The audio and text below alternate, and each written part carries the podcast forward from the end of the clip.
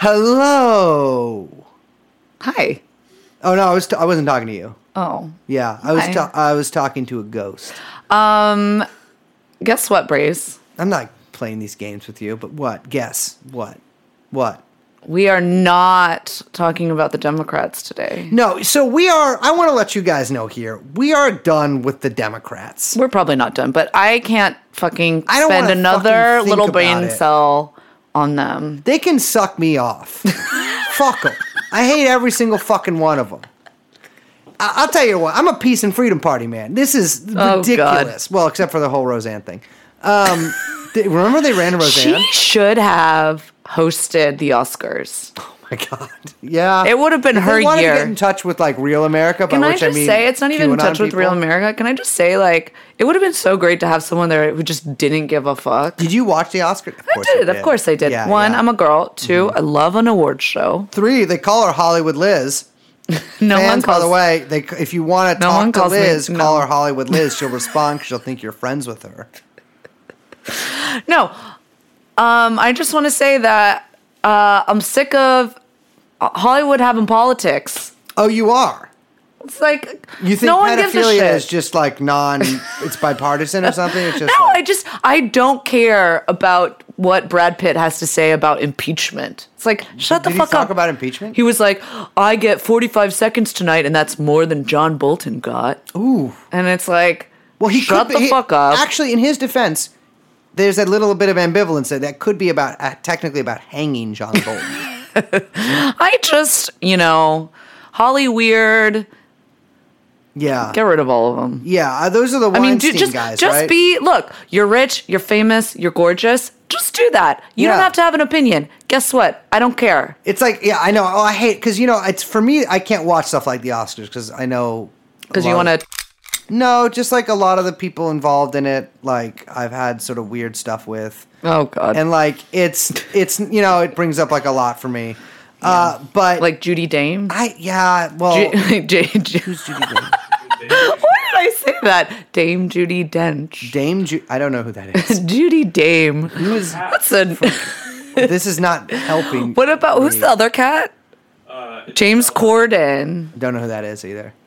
I like him not up on stuff. I think it's fucked up that you don't remember your long aff- the long affair you had with James Corden. James Corden? Hmm. Oh yeah, I busted on his face. Jeffrey Epstein.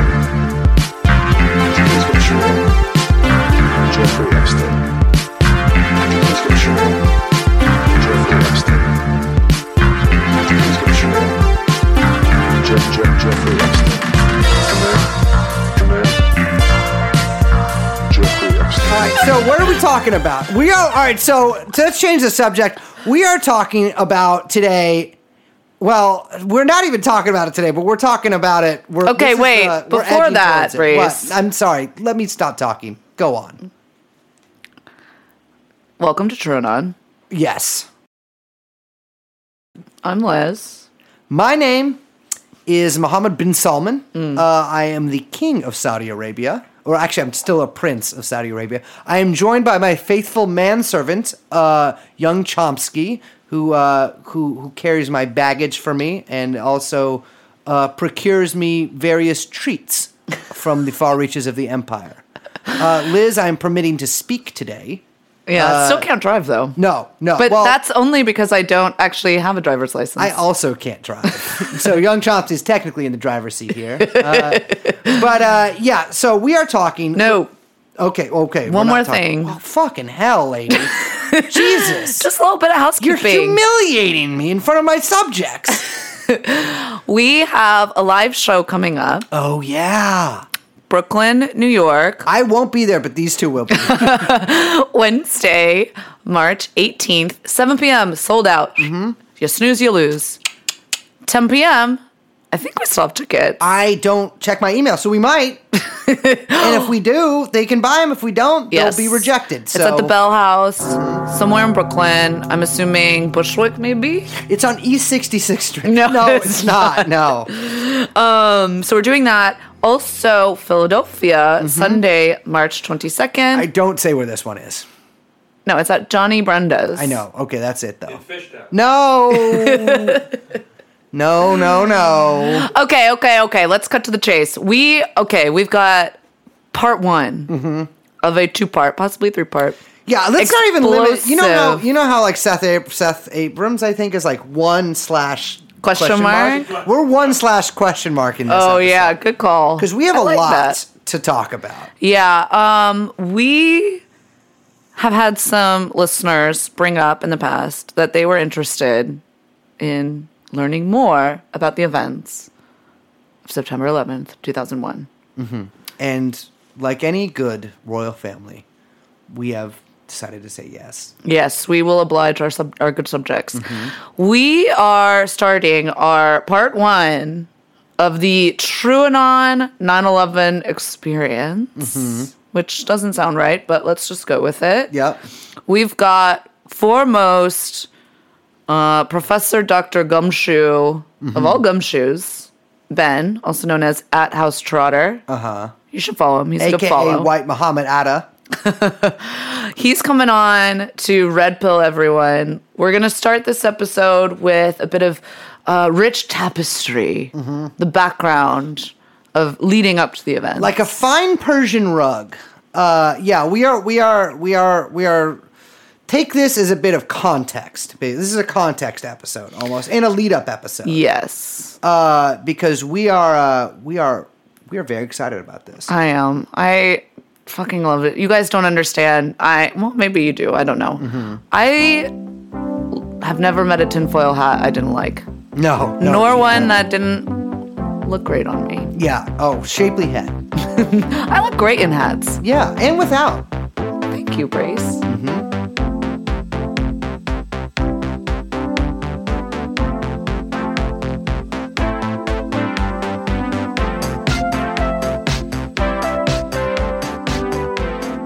All right, welcome, welcome, welcome. The day is upon us. Liz, I'm here. are you excited? I am. I'm ready, baby. Oh yeah, we've got a uh, we've got well by this point we should have done an intro, although we'll record that after. But we have a hell of an episode for you today. We are joined by the one and only House Trotter Ben, that is Ben at House Trotter on Trotter on Twitter, to talk about everything from Afghanistan to anthrax to Mika Brzezinski, And everything in between. everything in between. So Ben, how you doing? I'm doing well. Thank you very much for having me. Absolutely. So let's let's just dive right in. What we're talking we're talking about Afghanistan, but we're also talking about West Asia, Southwest Asia. Why? Yeah, well, uh, if we want to start, the only history I know basically starts in 1945. Uh, So if we want to start there, um, you know, the whole the whole point of Southwest Asia, the whole point of America wanting to have control over Southwest Asia, goes back to the British uh, wanting to have control over Southwest Asia for basically the same reasons: uh, oil, uh, and the whole the whole plan around sort of having having this relationship with Saudi Arabia, which will play Yeah. very heavily into the 9/11 story, uh, really has its roots in that. Uh, and there was a security arrangement that Roosevelt set up uh, with the Saudi royalty to sort of it- basically in exchange for the United States guaranteeing protection for the royal family, not just Saudi Arabia in general, but the royal family very specifically, uh, from threats both externally and internal. The idea was, in exchange for that, the United States was going to get oil and and access to this oil. Uh, and our, our first Rockefeller connection was that they basically picked Saudi Arabia because uh, a Rockefeller descended company had the rights to the oil in Saudi Arabia already. So it was Ah. very easy to sort of make that arrangement. It's scary Uh, when, like, you know, you find out little details like that that feel so arbitrary and it's completely and totally altered the course of history. Yeah. Yeah, totally. I mean, right, and, and you know, obviously, if it had been, if Iran had been more important, uh, then then you know, the 1979 revolution would have been probably wouldn't have happened. The United States probably would have invested a lot more uh, in securing that, uh, which I think is basically why there's never been anything similar in Saudi Arabia. Well, yeah, I know. I, it's there was there was that you know there were those those revolutionaries in the 60s and 70s on the Arabian Yeah, Peninsula, totally. PFLOAG and stuff, which is Yeah. probably got to be the worst name for a revolutionary group. PFLOAG, but uh, Yeah. and they they you know they fought pretty well, but in Saudi Arabia they, they did not have much of a chance whatsoever. It was mostly in, like, Oman, the sort of more uh, provincial parts of the, Right. the peninsula. Yeah. Yeah, and and and so that that that that sort of agreement between the Saudi royal family and Roosevelt really set the stage for this kind of like relationship basically where where they provided us with oil, we provided them with protection, but they also did like it's it's very similar to like mafia type relationships because they did a bit they do a bit of dirty work for us as well. Oh yeah, absolutely. And I, I definitely, when we start talking about 9/11, I think the GID uh, and the ISI also, which is the Pakistani intelligence agency, uh, did a lot of off-the-books things that uh, helped to. obs- I mean, there's basically a lot of the 9/11 stuff. There's no paper trail. Yeah. And a lot of that is Right. because the GID did a lot of it, the ISI did a lot of it, uh, and they have no paper trail that's accountable to, for example, Congress. Yeah, Uh, so or there's really nothing to yeah. find. Yeah, I mean, and Pakistan. So for those of you, for our for our zero IQ listeners, uh, which are the ones that like Liz that are listening, uh, Afghanistan is located sort of in in this area above Pakistan, below Russia, in in what's called Central Asia a lot, right? I mean, I would say Afghanistan, Central Yeah. Asia. I guess. Yeah, some definitely people say Central it's Asia. South Asia. Um, and it is it is a very mountainous country, but it's it's been sort of this uh, it's been fought over for a long time. I mean, because uh, as many people know, Britain controlled all of India, which before the partition, um, and that sort of area along the Afghani uh, Indian border was basically where they sent to train a lot of their troops because there was always sort of fighting going on there with uh, you know whoever was you know peasant rebellions, etc. Uh, and it's it's crazy. It's still it's still kind of like that today. It's kind of where America trains its troops. Um, but it is it is sort of strategic because in in you know as and many people have heard you know maybe references in, in literature and media to like the Great Game between Russia and and the British Empire, and uh, you know part of the, a big part of that was was Afghanistan as sort of a corridor to India and and a, a place where where trade flowed through. And so there's been a lot of sort of big country attention on this little country for a long time. And I mean, going going forward, it, it also was a, a gateway to the Caspian. Yes. Afghanistan, gateway to the Caspian. Yes, yes, yes, yes. The post Cold War world, Afghanistan's a very important. Uh, it borders a lot of the Soviet Turkic republics in Central Asia, uh, Azerbaijan, Tajikistan. Um, so these were these were important for that, those purposes, which we may talk about later. Yeah, and and and it's it's really it's there's been a long sort of weird relationship. Well, not that long considering Pakistan hasn't been a country for that long. But Pakistan and Afghanistan have a pretty weird relationship too, where they basically uh, at, at certain points have funded essentially like peasant rebellions or these sort of jacqueries on on each other's side of the border, particularly Pakistan sort of stirring up trouble in Afghanistan. Yeah, definitely, and it's it's even become a part of the Pakistan-India conflict. There's Yep. there's a lot of Indian influence in Afghanistan as well. For that reason, it's definitely a, a battlefield for multiple different uh, multiple different conflicts. Much to the uh, it really it really sucks to live there. It's Yeah. uh, a lot of a lot of times people trying to invade for various reasons. Exactly. I mean, there's Yeah. been decades straight of war at this Yeah. point. So, so let's Yeah. go through quickly this little timeline we wrote up. So, uh, just we'll start in the 70s. So, in 71, Pakistan, uh, they there used to be two Pakistans. I'm not going to go too far into this, but there was East Pakistan and West Pakistan. East Pakistan was sort of the more dominant force. They were actually West Pakistan was an exclave. It was on the all the way on the other side of India. It's what now, is now known as Bangladesh. In 71, uh, basically due to a regional politicians gaining more prominence and more seats in the, the parliament, East Pakistan essentially invades West Pakistan and commits basically a genocide. Kissinger backs them, but uh, the State Department goes behind his back and cuts off aid, which is important because we'll get to we'll get to stuff about this later. And in '73, the king of Afghanistan is overthrown by his cousin, which much respect, uh, a guy named Daoud Khan, and uh, who turns into a republic. And then uh, Soviet aid starts forthcoming. Uh, the Communist Party gains more prominence, and then seventy, uh, excuse me, in seventy nine or seventy eight, the Saur Revolution happens, and the, the Communist Party in Afghanistan overthrows the uh, the the the king's cousin, and America is not very happy about this, right? Yeah, I mean, this was kind of uh, the beginning of, you know, Brzezinski is now uh, apart from being Mika Brzezinski's dad, uh, he's I mean he's kind of hailed as a hero. Like very mainstream accounts paint him as the person who helped bring the Soviet Union down for pulling them into their own Vietnam. Yep. Um, and that was the idea. I mean, he was uh, he was kind of the originator of this idea of let's try to draw the Soviet Union into a war in Afghanistan, and that's going to bog them down. That was the, I mean, that's the conventional story. I think there's a lot more to it than that, but that's that's the conventional story about what happened. Just really quick for our listeners, do you want to explain who Brzezinski is?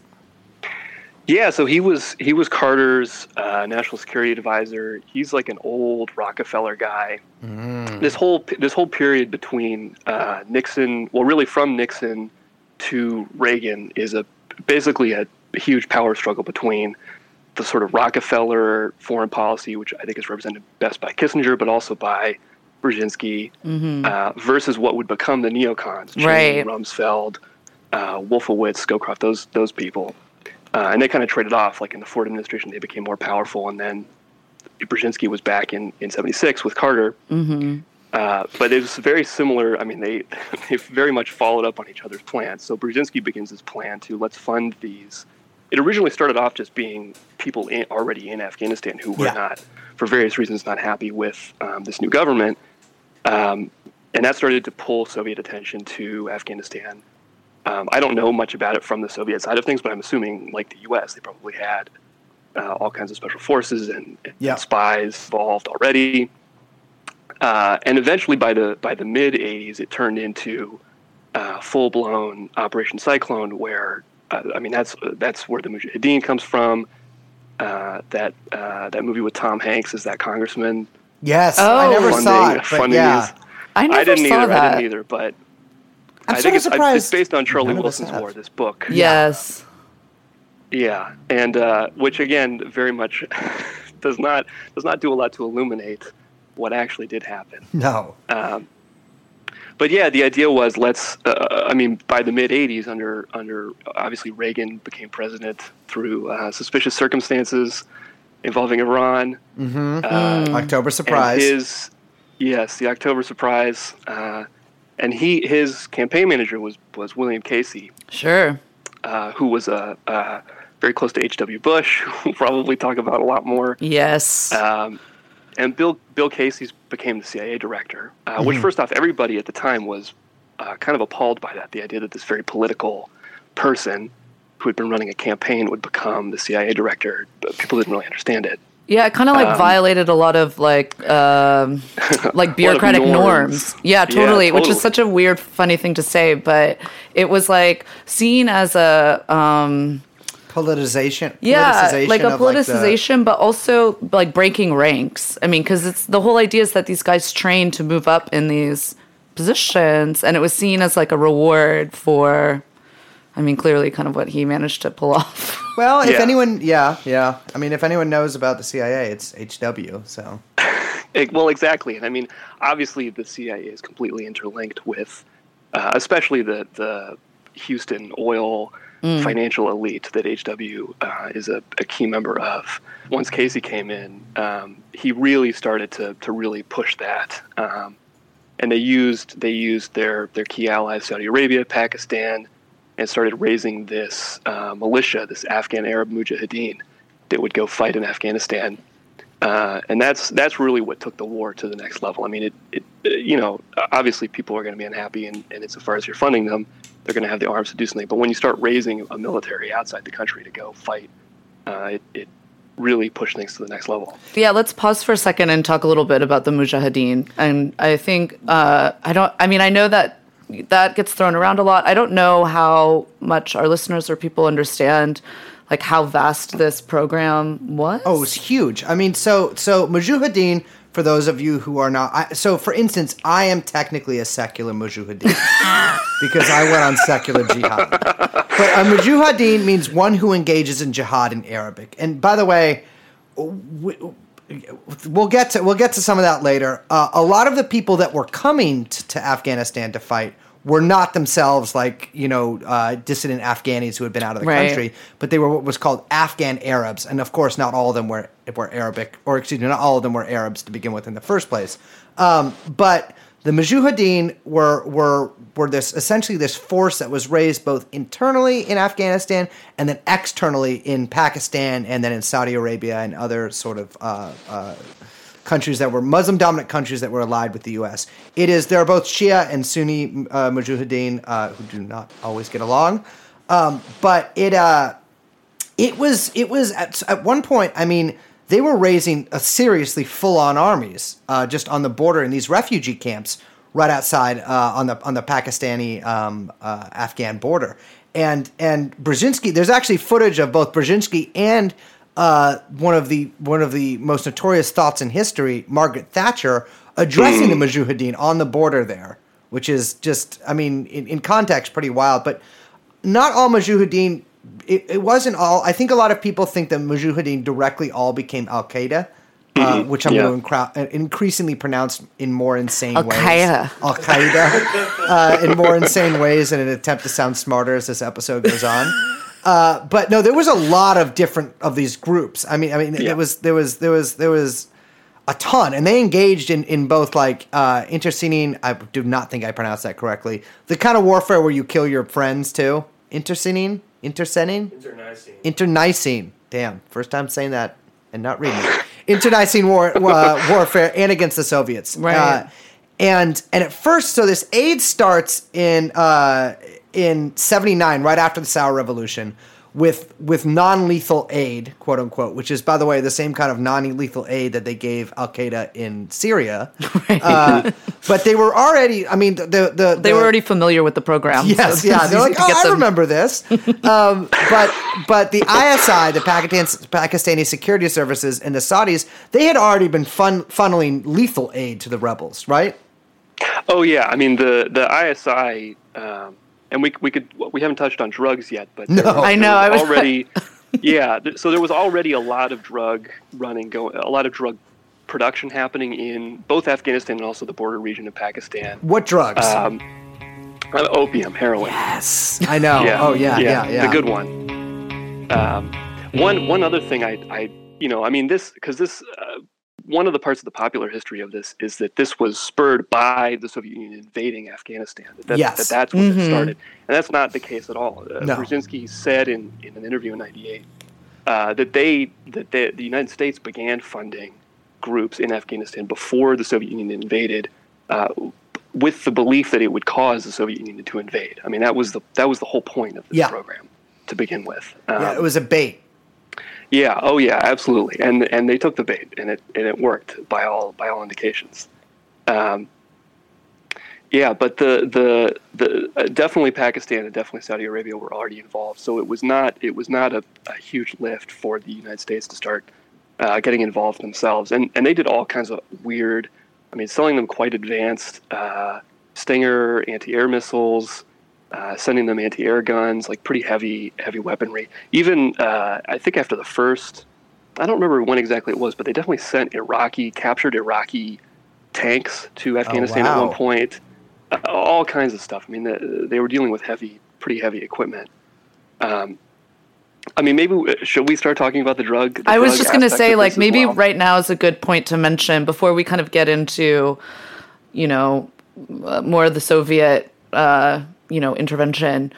Maybe we should talk about the drug running. Let's talk about drugs, baby. All right, welcome to bluelight.com forum radio. That's a drug forum I used to Is say. Yes, it is. It's still extant, I believe. Uh, so we have someone who isn't me here to talk. That's the slang they use on drug forums. Someone they say someone who isn't me Right. to refer to Right. themselves. Anyways, my friend. Ben, lay lay on lay me on lay on some some opium to this jive turkey over here. Yeah, well, so I mean, uh, this is a, a nice confluence of probably the two most important commodities to the economy, which is oil and drugs. Yep. Uh, and, and especially heroin, which is uh, quite easy to grow, quite easy to produce, and very profitable. Um, so, I mean, like you get billionaires in any business or, or very rich, powerful people who can control uh, the way that the government works uh, in the drug industry, you get these people. Uh, particularly in countries on the, the margins, countries like Pakistan, uh, where, yeah, I mean, a lot of the a lot of the people who were, for example, regional governors were were straight up protecting drug traffickers, taking a cut of the drug trade. Uh, I mean, it does look. You, you mentioned mafia. I mean, it definitely does look uh, a lot like a, a sort of a protection racket. It's very similar to what was happening in like Laos in the early 70s as well. Absolutely, and and in a lot of ways, actually, was a direct continuation of that Yeah. whole program. I mean, the the idea of using uh, drug i- drug funds to fund a militia uh, is definitely something that was prototyped in Vietnam. Not even prototyped. I mean, was was quite successful in Vietnam. Yeah, and uh, yeah, so I mean, some of the, I mean, one of the people uh, who shows up both at this time and then later uh, as part of the so-called Northern Alliance uh, that helped the United States invade Afghanistan in 2001 was Gulbuddin Hekmatyar. Yes. Um, yeah, he's a de- uh, definitely Pete Buttigieg worked for him. Oh, he, he was like. I mean, he was, I mean, at one point, I think he was just being openly and directly paid by ISI, but he was, I read this Yeah. book by William Vollmann. Do you know who he is? no, no, I don't. Oh, he is like a very psychotic, like kind of outsider art. Not really, Mm-hmm. but he's like a, a, a real freak writer. One of my favorite writers. But in his youth, he traveled to Afghanistan to join the Mujahideen. He's from like Sacramento, and he's like a little skinny guy who like saw all these pictures of orphans and stuff, and was like, "I want to join them." And his he wrote a book about getting diarrhea on uh, uh, in the Khyber Pass and never actually be. It's basically like a really self-effacing book. Like I'm a fucking idiot. This is Yeah. insane. Like, Yeah. uh, but he's like he talks about his run-ins with Gulbuddin's people, and it's it's it's very entertaining. But yeah, Gulbuddin Yeah. is was the warlord of warlords, pretty much, right? Oh yeah, he was definitely the top, and and you know most of the people uh, who were involved in the drug trade, uh, Haqqani also Yep. uh, got a start at that time Of the Most Haqqani network. Yes, yeah, exactly. But most of the people uh, who were doing that sort of thing were mostly trading sort of raw opium, and it was going elsewhere to be processed. Uh, but Hekmatyar actually had processing uh, himself, and, and was able to take that much more, that much more money. He's scaling. Um, he knew how to scale up. oh yeah, he was he was a girl boss. McKinsey like, would be sure. would be proud. Yeah, yeah. he might have gotten tips. Yeah, get some business school, some Harvard Business School people in there. Yeah, and and I mean this this beco- I mean this remains a super important. I mean obviously Hekmatyar uh, w- became very important to the to the 2001 invasion. So I definitely the drugs, the drug networks are a, a huge part of this uh, for sure. I mean, we should mention that too. Like, you know, the the opium production out of Afghanistan has not ceased. I mean, that is Well, still very much. Ironically, it did at some points. Like it did. Didn't the decline Taliban during kind the of shut it- Taliban, yeah. but obviously not not totally. I mean, Right. that's I think that's sort of been a little overblown about how much they like shut it down because they. I mean, if Syria has taught us anything, is that that that if you are, an, uh, you know, a hardcore Orthodox, you know, Wahhabist, you will still sell dope. Um, Yeah. But yeah, I mean, famously, there's pictures of U.S. troops walking around protecting opium fields and stuff like that. Yeah, yeah, and I mean the D. I mean, uh, obviously the DEA is corrupted in its own way, but Oh, there yeah. there are definitely instances of DEA agents complaining about uh, certain people being protected by the State Department or uh, by other agencies. Uh, yeah, Yeah, I, and, and and it's it's we should we should say again like so the the CIA or the, the U.S. government, but the CIA in particular, using drug profits that they take from sort of these regional warlords and refine. I mean, uh, you know, Gulbuddin could refine it there, but often refined in Europe, in France, a lot of the time, Marseille, uh, and using the funds from that to purchase weapons for militias they equip, or to to purchase explosives for terrorist groups in, for example, Italy. Uh, Is is I mean, there is absolutely no reason to think that they've stopped this, and they've they've also moved. No, into it's like a big too. black market money laundering scheme. 'cause Yeah. it, Yeah. it's like just basically controlling an entire black market to move drugs into weapons, into drugs, into weapons, to control like conflicts from all sides. Yeah, and, and and and also just like it it uh it it lets you fund off the books operations. You know, if you Yeah, have an totally. unaccountable black market, you know, source of funds, then nobody can FOIA it or like you know no no no uh, coked up senator can can figure it out. Uh, but I mean, so they were they were actually getting some advanced weaponry too. I mean, some of the some of the weapon systems that the Taliban received. I mean, you're talking about the tanks, but they they famously received Stinger missiles. Uh, and and I Yeah. think the sort of Yeah, prototype they got- man pads. they got they got stingers and and a lot of those found their way elsewhere and were used in other conflicts as well. Sure. I mean, a lot of this, like the ISI, was the intermediary for a lot of the weaponry, and they just kept a lot of it for, Mm-hmm. Yeah. for whatever they. I mean, wouldn't do. you? Yeah, you gotta yeah. kill. You gotta kill your prime minister at some point. I mean, you I'm have you gotta have eyes on that. everyone. You know what I mean? Like, why would you just be like, sure, I'll just run these over to you without? Yeah. Oh, know yeah, I mean? yeah, yeah. Well, and the army, the army in Pakistan is, is sort of the, uh, the the the prominent force in that country to begin with. Right. So, uh, but yeah. So I mean, they they had a pretty good. Um, they had a pretty good run funding this Mujahideen. I mean, they were very successful. Yeah, and I mean, ultimately, they they did what they wanted to do. I mean, they pulled the Soviet Union into a, a costly war for them. Um, they, were- they, I mean, the Soviet Union wanted to get out. Uh, Yeah. And one of the one of the things that that made it very difficult for them to get out uh, is that Casey sort of went even further and escalated beyond where he had been, uh, which is they started to plan. And, it, and there started to be raids across into the USSR proper. Oh wow, Uh, from, from Afghanistan, into the Soviet Union. Yeah, Okay. yeah, into into those Turkic republics in, in sort of central Central Asia, uh, and this obviously this was not something that the Soviet Union was was okay with. It, uh, so it, it became very difficult for them to leave for that reason. yeah. Um, Yeah, I mean, Uh, th- there's long been sort of. I mean, the the West has long been fascinated with the uh, with the peoples of Central Asia, but but this is all like, I I know that sort of stirring up trouble in those republics has been been a plan from various different countries for a while to sort of neutralize and to get to get the USSR tangled up, uh, you know, sort of fighting its own people. oh yeah, yeah, and literally, do not get me started about Turkey. I, I we could go on about Turkey for The country. Turkey? It's- yes, the, You- the country Turkey. You might be surprised to find that I'm I, I am also not a fan myself. not you know not the people, not the you know, but the uh, Yeah, of course. the- yeah. I mean, The- talk the- about deep states. Well, that's where the term comes from. Is is uh, is uh, yeah the Susurluk incident. Yeah. Yes. Yeah. And the, and what was that? Was that was that the car crash? Or It was a that- car crash Yes. that yeah one of the people was a, a regional police chief. Yes. Uh, one of the people was a member of I don't remember if it was the Turkish parliament or a, or a regional parliament, and then one of the people was a was a top top heroin dealer. Yeah. And so they find these people in this car like what is going on? Why Yeah. This, Well, why that- would these people be together? From that stems like all. I mean, if you talk to a like a Turkish left winger, I mean, Oh, yeah. every like, there are so many. I mean, that really put some weird stuff into that movement there. There's like talk about one of the biggest terror groups there, sort of being uh, not terror groups, like left wing sort of communist militant group, DHKPC.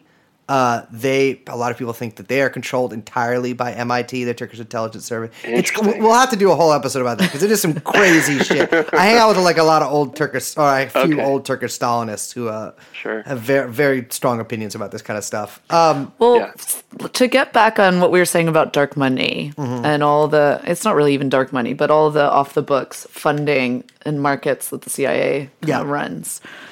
They needed, they need banks, don't they? yeah, let's talk BCCI, Ben.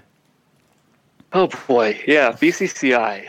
Um, because this is another big force in the story that we're kind of or the painting the tapestry that we're weaving Mm-hmm. as the background to you know the events leading into 9-11 the Yep. invasion of iraq and afghanistan in 2001 so okay Yeah, I mean, definitely BCCI is uh, part of a long string of financial organizations that uh, are kind of the glue that holds the whole thing together. I mean, you need to get money from opium to politicians in the West. I've right? been Somehow. saying that. It, it has to happen somehow. And BCCI was sort of the, the way that that, and it went through all kinds of convoluted, but it basically was a giant money laundering uh, scheme that took uh, chiefly drug money, but but also arm illegal arms sales and that sort of thing, uh, and was a way for that money to move around. Uh, yeah, like I said, including to a lot of politicians in the United States, uh, a lot of politicians in the Gulf as well as in Pakistan, uh, and it was it was kind of the key conduit. yeah just to be clear to our listeners who don't know what this is so bcci stands for bank of credit and commerce international it was literally a bank like it was a bank like any other bank Yeah. I mean, it wasn't a bank like any other bank. I mean, like it looked like a bank like any other Right, bank. right. But it was basically what you would call like a CIA cutout. I mean, it was Yeah. just um, like you said, it was a way for them to funnel. Uh, you know, they had to funnel all the money and and drug money and off the book money in and out. Uh, you know, to, to various, like you said, various politicians, various you know actors, but they needed something that um, you know made it kind of look reputable. Yeah, and it was. I mean, it was investigated um, as if it was a normal bank. Uh, you know, there was a Kerry that was Yeah, one of the our good Kerry friend- investigated. Our good friend John Kerry. our good friend John Kerry, uh, who definitely, I mean, a lot of the report is definitely a whitewash, and there's Right. also a lot of good stuff in there that's very interesting. Um, but yeah, I mean, it was it was nominally just a regular a regular old bank, and lots and lots of people, including the Bushes. Uh, you know, it had it had some involvement in the savings and loan crisis in the 80s. Mm-hmm. Um, it you know it had tendrils that went that went really everywhere.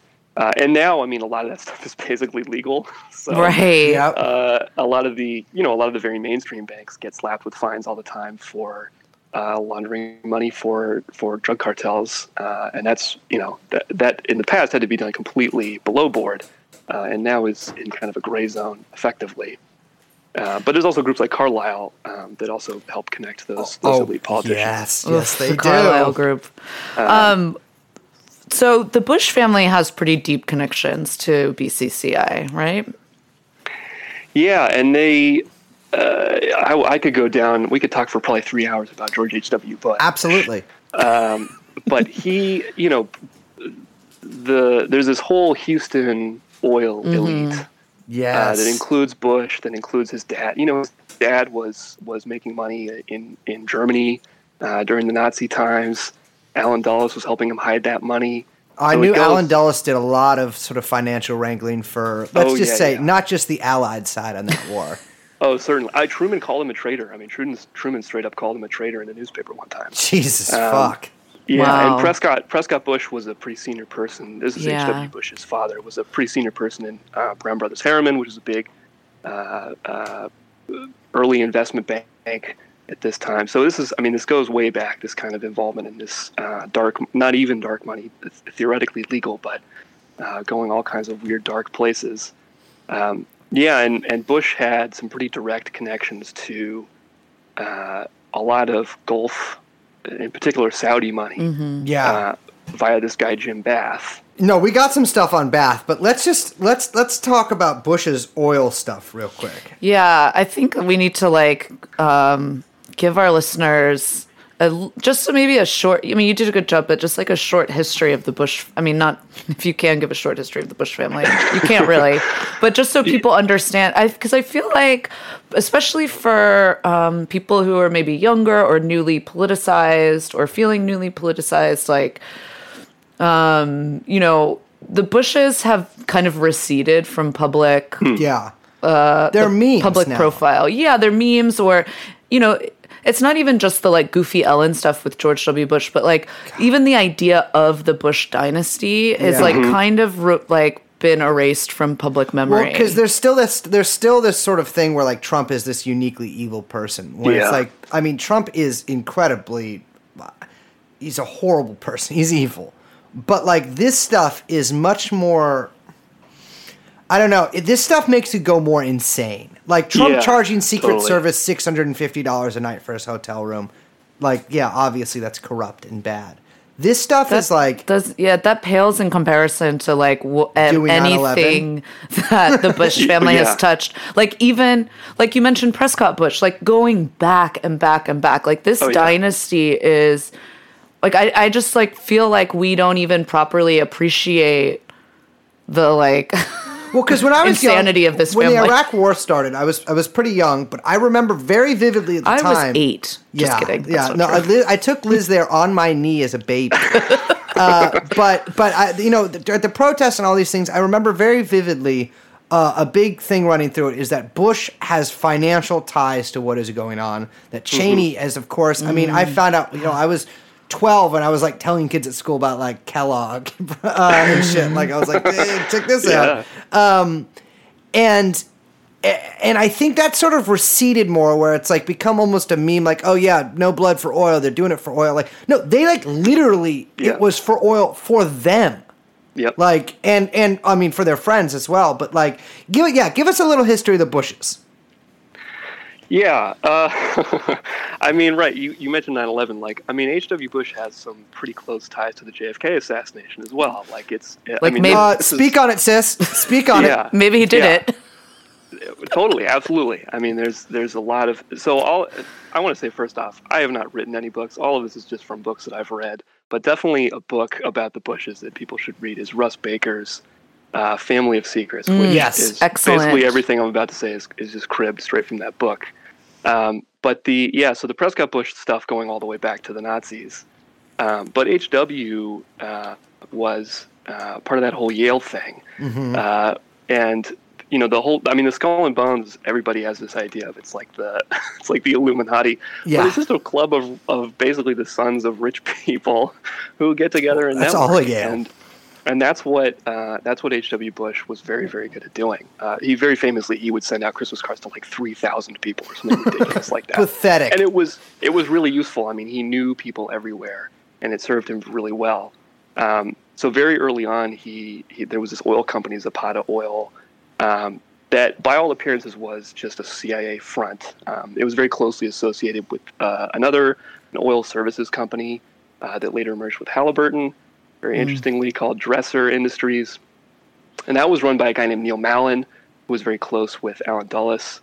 Uh, and, and Neil Mallon is, is who Neil Bush is named after, so obviously very close to H.W. Bush. Weird. Um, so there's this very clear connection already back at this point in time. This is like the 50s yeah. uh, between intelligence and oil, uh, and then later, a little bit later, finance. Um, Well, that's uh, but not, the not even intelligence later. I mean, guys. Prescott was definitely. Finance. I was about to say all the intelligence guys. I mean, I mean, the OSS was basically all Wall Yeah. Street lawyers. Mm-hmm. And Totally. of course, I mean, uh, you know, Allen Dulles was basically brought into the OSS to protect various people's, uh, because people like Prescott had been investing in uh, uh, sometimes illegal and sometimes not necessarily illegal uh, German industry, and they didn't they didn't really want people to know about this.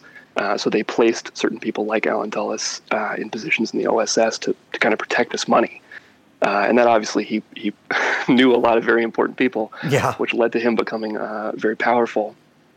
Uh, but yeah, right. I mean, Allen Dulles was a lawyer for uh, uh, uh, a lot of different finance firms, uh, groups like the Anglo-Iranian Oil Company, uh, which, Which, which yes. is obviously very important. Very uh, to- important. to what the CIA did in in uh, in Iran. I mean, they basically overthrew uh, Mossadegh. Yeah, for for oil money essentially. Yeah. I mean, just for straight up for the oil rights, um, for other reasons as well, but that was a huge part of it.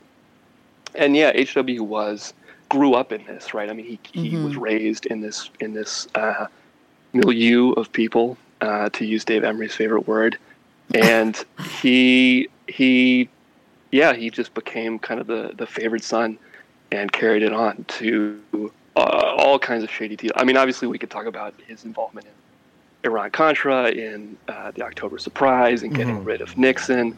I mean, he pops up again and again and again in, uh, and he's always, you know, he always stays in the background. Obviously, until he becomes the president. Um, right. but he's he's present for all of these things and is calling the shots on a lot of them. yeah, he's like much more of a shadowy figure than people give him credit for. yeah. Uh, I mean, he was a spy. That was what he did. Yeah, I mean, absolutely. literally his job was spy. Yep. Yeah. And also, no one knows what he was doing in Dallas on the day JFK was shot, and he refuses to say. Is that correct? He does not. He says he doesn't remember. yeah. Which And there's is a- No one remembers where they were that day. Yes. Yeah, yeah. He was It's- reading so books there's- to yeah, children at a school in Florida. that's right. Somebody whispered in his ear. Yeah. There's a so there is a there is a letter that Barbara Bush supposedly wrote on the day uh, that is in her uh, her memoir, and it literally it literally she starts the letter before JFK is killed, and she finishes the letter as JFK is dying, and talks about how awful it is. It's it's beyond parody. The letter itself, it's just ridiculous. It's obviously meant to provide an alibi for, for. Right. It describes where he was and what they were doing and all of this. God, It's- she's such a fucking ridiculous. bitch.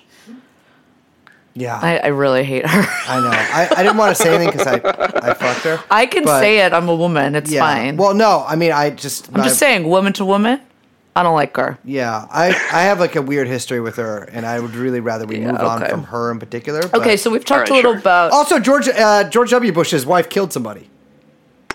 Really? Did she? I What? didn't know that. No, he did. No, she did. She ran someone over.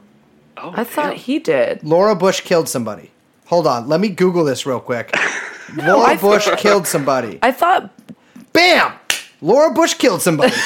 Wow. There we Great go. Google search result there. Yeah, she killed her best friend. Very cruel. Don't look up I how. thought. Oh God. um, sorry. Really quick. Back to HW because um, you know you had you know we started the episode. Um, I know we're like going all over the place, but uh, that's how we like to do true. but and also, this is all related, so Absolutely. it's all the same topic. No, I love it. But I do want to just mention because we did start the episode talking about um, kind of how the United States, um, particularly United States business interests, started with Saudi Arabia. And the relationship between the Bushes and the Saudis is is like very important. Yeah. Yes. Um, and so, can you give a little brief kind of intro to that? Yeah, so I mentioned Jim Bath very brie- briefly earlier, um, but but Jim Bath is kind of the key intermediary between uh, the Bushes and the Bin Laden family in particular, actually. Uh, and I and may- maybe people don't know much about the Bin Laden fa- Oh, family. uh, so uh, very briefly Osa- cover that, Osama bin Laden. Perhaps they've heard of him. Well, the You've Bin of- Laden family is fucking huge. no, I know. I'm just making a Yes. joke. Yeah, I mean, my man was nutting and busting in pretty much every. By the way, Yes. Bin Laden's mother, or Osama Bin Laden's mother, uh, an Alawite from Syria, which I learned. I didn't know that. Very Interesting. Yeah, I, I'm very curious to know the story behind that. Actually, I know she. Yeah, I, I, as am I. I think she was secular as well when she first, and she's made a lot of statements like, "I still love my son," uh, Yeah, yeah. which respect. I, I do love. you know, love. respect a mother's love. You know? Exactly. That's true. Got to. Um. So yeah, well, we got he Bath was the intermediary here, right? Yeah, yeah. So Bath Bath met Bush when they were in the Air National Guard. Uh, he was a he was actually a good pilot as opposed to Bush. He was not a good pilot. HW basically identified him as a as a useful person, and he was a very useful person. And, and yeah, he became the intermediary between, um, in particular, Salem bin Laden and the Bush family. Um, and the, the the Bin Ladens were early investors in uh, in Bush's uh, W Bush's Arbusto Energy, Mm-hmm. uh, God. which later became a part of Harken Energy, and, and uh, you know this like Soros Harken itself owned, I think, a part of it too. Yeah, yeah, absolutely. I mean, it was a, a lot of this. I mean, a lot of this is just legit oil business, right? I mean, Yeah. this is how oil Right. business works. I mean, this is how it works. Uh, so if you're going to invest in oil, you're going to get invested in some of these uh, intelligence associated companies. Not to not to say that Soros isn't intelligence connected. I'm sure he probably is. Um, but yeah, so the the Bush the Bush connection goes through to to the Harken oil deal, uh, where HW was technically the president of this company, and it it, it happened right when um, he became CIA director in, uh, in I guess '78, I believe. Mm-hmm. Um, but the, they got this deal to take over the to, to start these offshore oil rigs, which they had no experience doing. They'd never done it before. Yeah, and they were a fairly Uh, small company too, like compared. they were others. tiny. Yeah, yeah, totally. They were very very small. It was a weird it was a weird pick. Everybody thought it was weird at the time. They didn't understand why Harken had been picked. Obviously, it had been picked because it was very closely connected to some some prominent American politicians.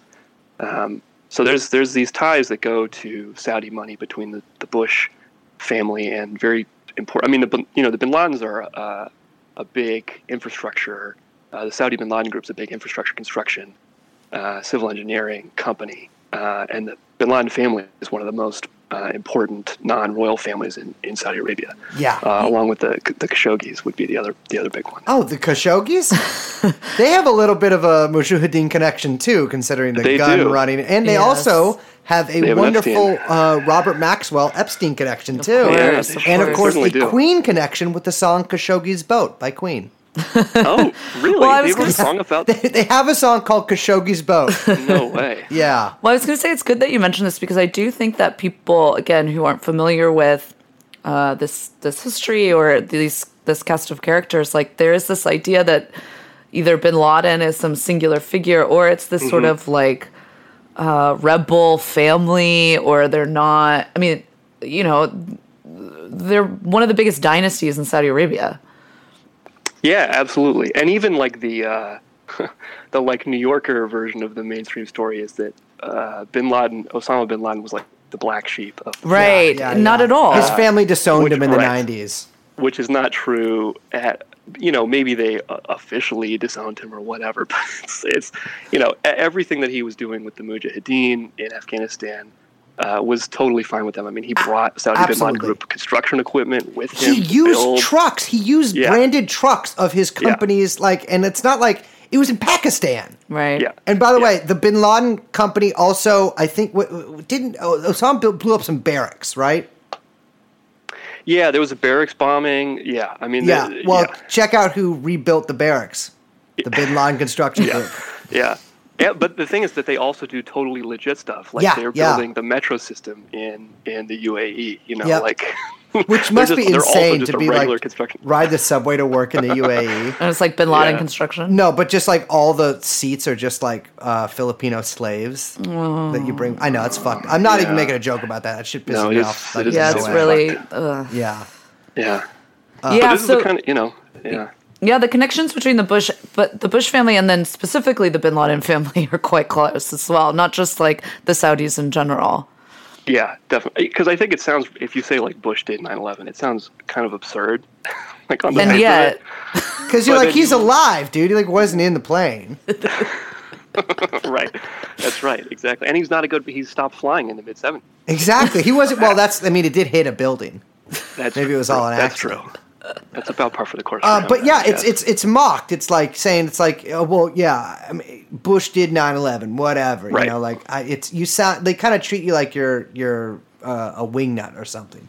But I mean, there are Yeah. very real. There's not like most people have never met anyone in the Bin Laden family, right? Yes, Like right. I don't think anyone listening to this has ever gone into business with a Bin. Laden. By the way, Salem Bin Laden, which you mentioned earlier, he died in a plane crash in Texas yes, as did his father. yes, and and you know he was a good pilot. The the witnesses who were there were like, yeah, he just kind of crashed into the ground for some reason. Like, there's Yeah. no obvious reason why it happened. It was not a mechanical issue.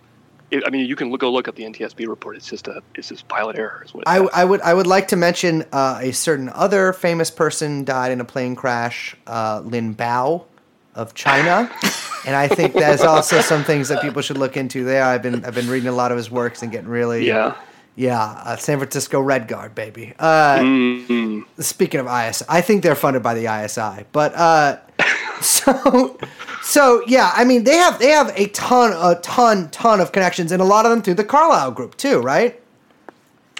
Yeah, so the the Carlyle group is is kind of semi Twitter famous, I guess, uh, Yes. for a weird reason.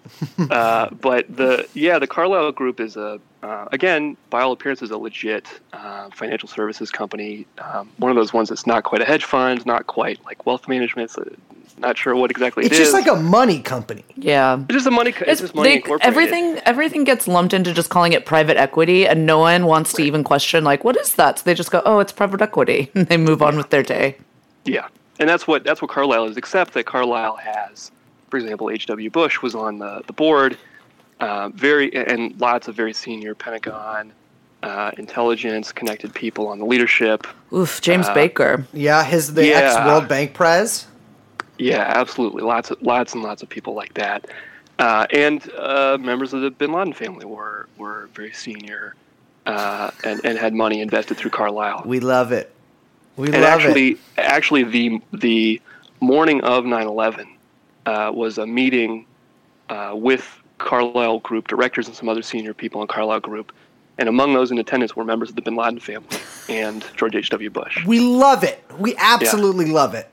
Um, yeah, it's uh, they were actually about like I think like three weeks after 9-11, there was a news story that was like uh, the Bin Laden family is withdrawing some funds from the Carlyle Group because the Carlyle Group they are not just like a a hub for uh, you know just bloodthirsty freaks and pedophiles. They also own a lot of they own defense companies. They own famously Bofors, Yeah. which makes Yes. the Bofors gun. Uh, it's I think they're Swedish, but uh, they own United Defense, which makes the Bradley fighting vehicle.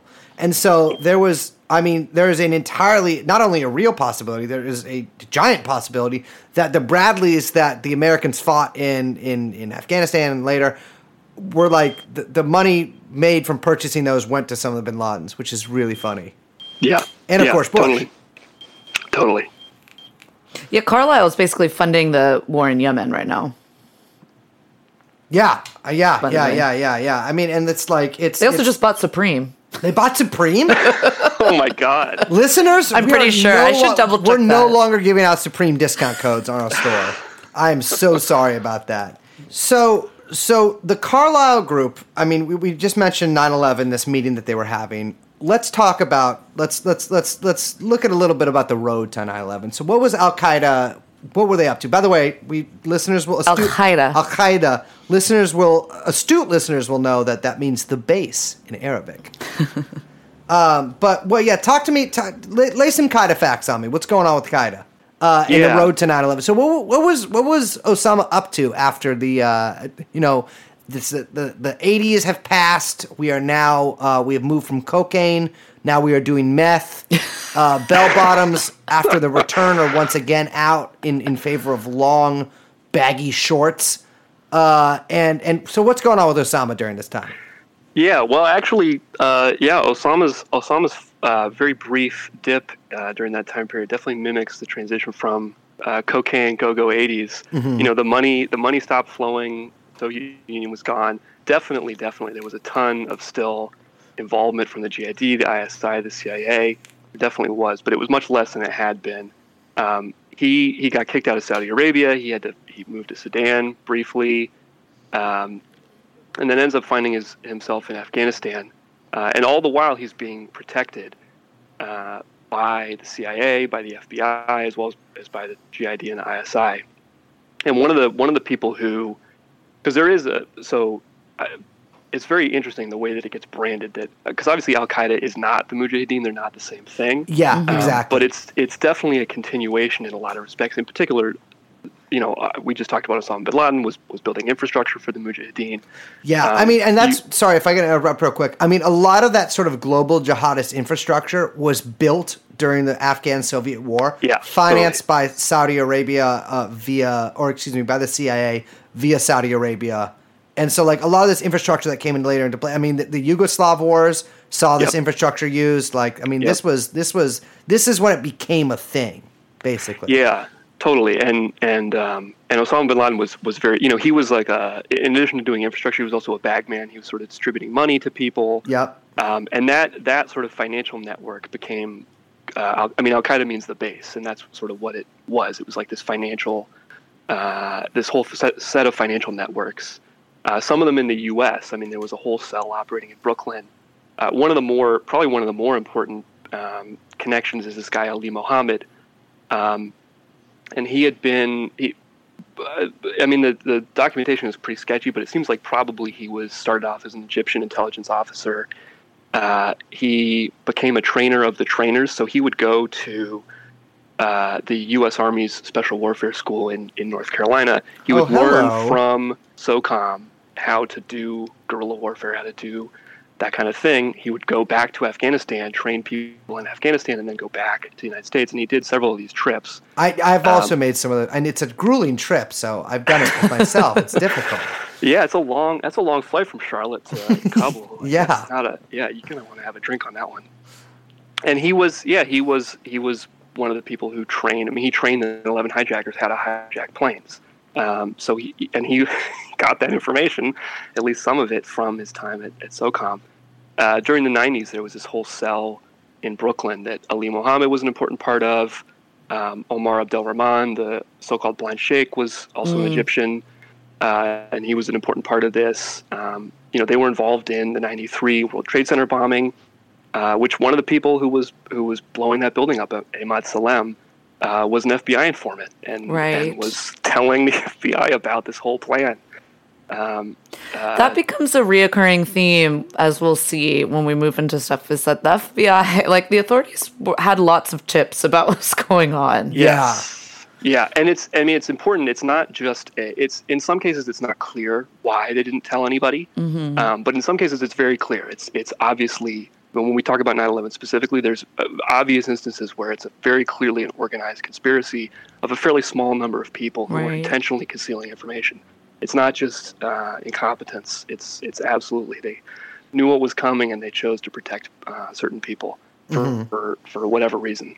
Uh, and yeah, that like you say, that's a that's something that goes way way back. You know, the '98 uh, uh, Ali Mohammed was very important in the '98 embassy bombings. He was one of the people who was um, uh, he was observing uh, and and collecting. He was basically casing the joint for these these two embassies in Tanzania and, and Kenya. Yep. Um, and he, the NSA knew that that was going to happen. You know, they had intercepts.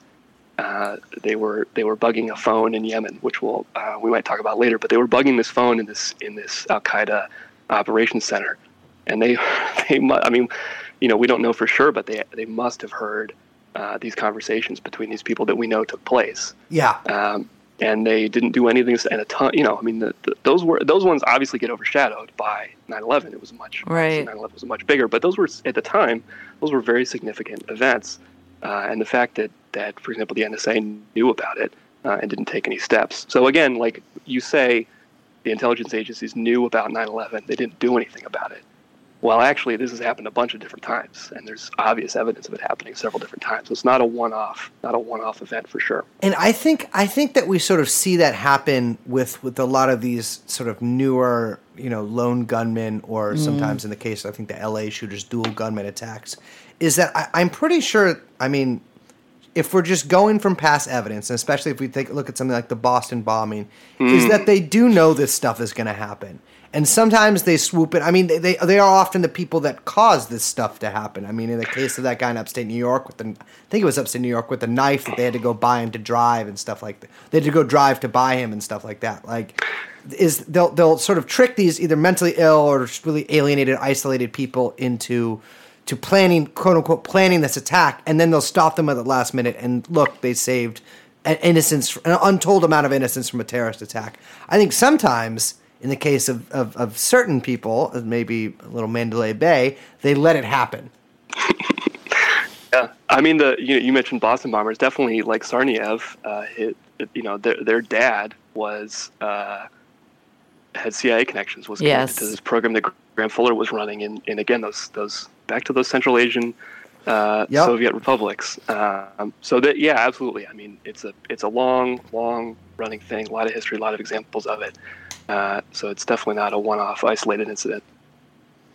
So just to quickly recap, because we do have to wrap up in a little bit um, before we, you know, dive into the next part. But um, I kind of want to just give like not uh, not a recap, but I just want to kind of explain like why it was important to give this background before we got into like you know whatever you know kind of like what everyone came to see, which is like the actual 9/11 Yeah. uh, stuff. But I do think that like it was really important for us to kind of go through all these different connections and histories, and we didn't even get into a lot, but just to kind of um, paint a picture for people, you know, you know who the major players are in this region, why.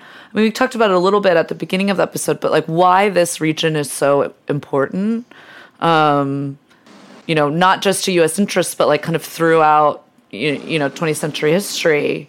It's been, you know, contentious with a lot of different state actors. Yeah. And just kind of like, you know, so everyone can kind of see or kind of picture, you know, you've got the bin Ladens and the Bushes and the CIA and history and with the Soviets and Afghanistan. And um, I don't know, I think painting that picture is really important for people to understand what comes next. Yeah, I think it. I mean, it gets viewed at. Obviously, it was a very significant thing that affected a lot of people, so it, Right. it jumps to the top of people's psyches. But it is. It is not the beginning of something, right? It is not the beginning of American involvement in that region. It is not the beginning of American covert operations in that region. It is part of a very long history of not just American, uh, but just kind of the general. I mean, oil, drugs, these are extremely important for the modern economy. Uh, and the continued American involvement.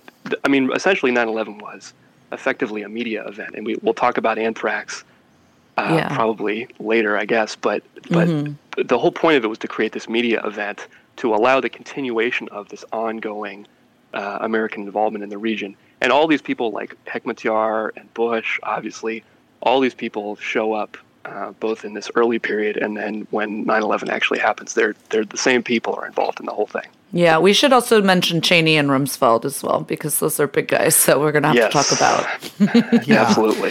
Yeah, that we have their talk about them. yeah they're long. They also have long long histories in U.S. Yes. government. Yes. and intelligence, um, and the Pentagon, obviously. Um, cool. This is a lot of this stuff is blowing my mind. I can't wait to get into the next part. which is when my I put on my real full truther hat, which mhm. Brace hates when I put that on. I'm ready. I'm ready. Yeah. I'm so psyched. ready. Man, the masses are not ready for the pill that we are about to shove down their throat. We watched a lot of Jesse Ventura today. Nice. Nice. I really like him. He's I'm crazy. glad he sued the American Sniper's wife. Dude, I can't believe Wait, the what? American Yeah, because Oh, American Sniper wrote in his book that he he he like a, you know his book was insane and had these really far out Yeah. claims. Yeah, we should maybe talk about him. I do want to say that I do believe that he was he shot people uh, in New Orleans as Like a sniper. Katrina. Oh, I believe. Absolutely. 100%, very easily believable. we got to do a Katrina episode because said- I don't think yeah. people understand How ins- that exactly was what was going on there as well. martial law, basically. Yeah. But no, he says in his book that he knocked out or he punched Jesse Ventura at a bar because Jesse Ventura, you know, is you know, this like Right. character. Jesse Ventura, of course, he was a he was a SEAL in the Vietnam War, uh, which he has uh, uh, later turned against. I like Jesse, uh, but that he made, but American Sniper made that up. Like it never that that that incident never occurred, and Jesse Ventura got all pissed and sued him and Wow. won because it never happened. However, by the time that he won the lawsuit, American Sniper had uh, been killed by a uh, listener of the show uh, at a gun range. I love taking my mentally insane, like child killer friends to the gun range. Yeah. By the way, I mean it's just like Jesus Christ. Uh, These people are like make fun of people for being triggered. Literally, the American Sniper got killed because the guy was triggered. Like because of you know weapons Allegedly. and such. allegedly, Yeah. well, who knows? I mean, I was just thinking, like, can you imagine how, like, I, oh, now I'm just getting angry thinking about Katrina and Bush and how little, like, like how everything has been washed away in memory of how fucking insane the Bush administration was. Yeah. Like, can you imagine if Trump literally just had martial law running through an entire Man. like city in, like, uh, I, I, a I just hugely black city in the South. Yeah, I mean it's fucking insane. They, they massacred people. yeah. Like there's literally, yeah. Well, anyways, Sorry, it just like makes me so angry that the like hagiography of fucking George W. Bush. I know. I, I, I don't think maybe maybe younger people can understand, even though we're not like old by any. means. No. but, like it's insane that George Bush was even rehabilitated a little bit. And everybody who's doing that, Yeah. even in like kind of a meme way. Well, I don't know, but like Uh, the guy should be in jail. I mean, the guy Yeah, should be in- absolutely. he sh- there should be a war crimes tribunal. Like, there's no question. Yeah. it'll never happen in a million years, but it, No. should be.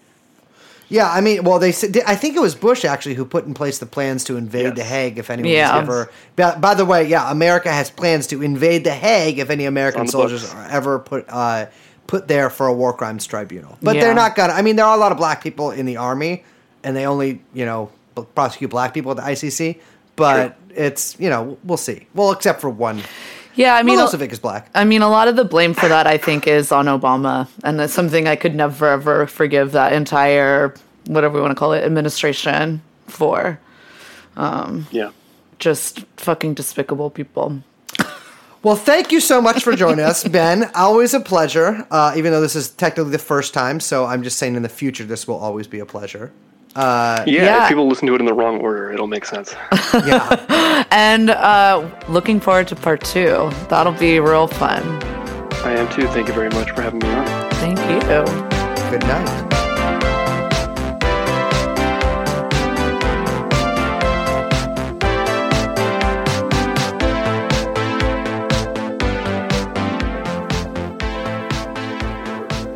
Sorry, let me get off the phone real quick. Hey, no, no, I'll call you back. That was nobody. Who was it? That was the FBI. Yeah, because they, they we had some technical difficulties while we were recording mm-hmm. because little, you know, you always got to have your Snowden brain on, and we didn't. when We were talking about this stuff. Remember they turned off the lights when he was doing that interview? Yeah, and they put okay. Wait, you've seen the movie, right? I have not. you haven't seen Citizen Four? No. Oh, everyone. I've only seen Citizen 1 through 3. And Kane, the That's so funny. Um. Young Chomsky's laughing. yeah. Well. Okay. Now you're laughing too. At your dumb face. That's two out of three. Okay, go on. So everyone at home and everyone sitting on this couch right here, Brace Belden, should watch Citizen 4 as it's uh you know if you don't know about uh you know the tech overreach and surveillance capabilities, then you should probably find out. But uh when they're in when Greenwald is there, when Greenwald, Glenn Greenwald and Laura Poitras are there interviewing Snowden at this hotel in Hong Kong, he's like, "Hold on," and you know they're interviewing him. He's under a blanket. Everyone's phone is in the like mini fridge. Yeah. he's unplugged everything. Yeah. and it really like impresses on you. Oh shit! I don't know shit about OPSEC. Well, here's the thing. If you are like, I know a lot of people use like Signal to talk to other people or something like that. If you're actually having a face to face meeting with another person, first of all, have it near no things that can transmit or Yeah. be transmitted, and get yourself a Faraday case, which is a case that block. I have a bunch at home, and I have one with me right now. It blocks everything coming in and out of your phone. And put it so put your phone in a Faraday case and put it in the other room. I think the fridge thing works too. I've had Mm-hmm. we people just tried it the other day. Remember, you gave it to me and put Oh, my phone yeah, in, yeah, and then you yeah. called it, and uh, I, Oh, it I was, about to so say, weird. Great magic trick to impress women too. Like, check out this magical case I bought. It's like a purse. you know, I found it a little impressive. there we go, baby. Okay.